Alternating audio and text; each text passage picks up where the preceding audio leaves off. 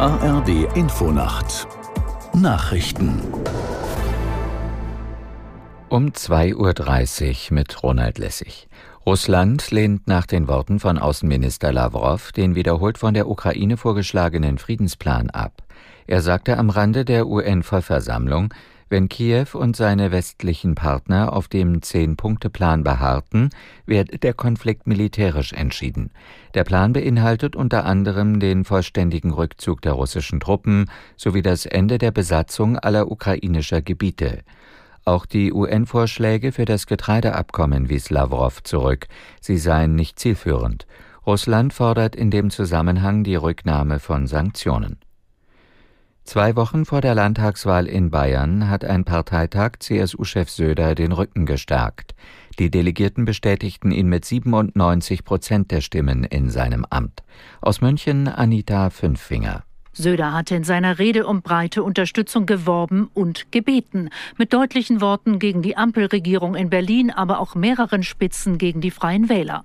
Die hatten vor wenigen Tagen Anspruch auf das Landwirtschaftsministerium in Bayern erhoben. Klare Absage von Söder. Dem Koalitionspartner seien wohl die Umfragen zu Kopf gestiegen. Gastredner Friedrich Merz, Chef der Schwesterpartei CDU, beschwor die gute Zusammenarbeit mit der CSU.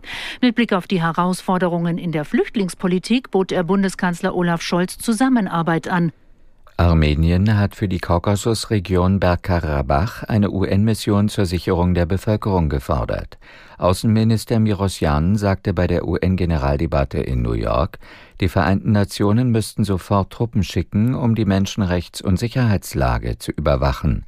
Bergkarabach gehört völkerrechtlich zu Aserbaidschan, wird aber mehrheitlich von Armeniern bewohnt.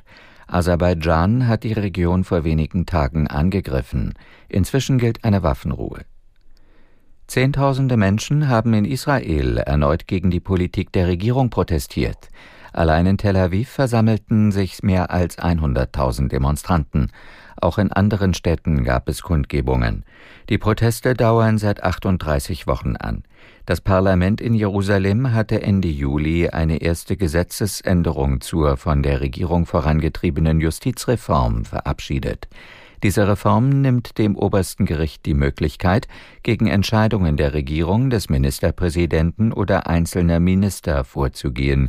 Kritiker stufen das Vorgehen der Regierung als Gefahr für Israels Demokratie ein.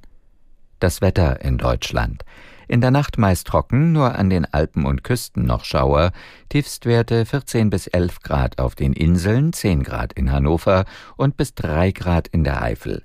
Am Tage heiter bis wolkig und meist trocken, 15 bis 23 Grad.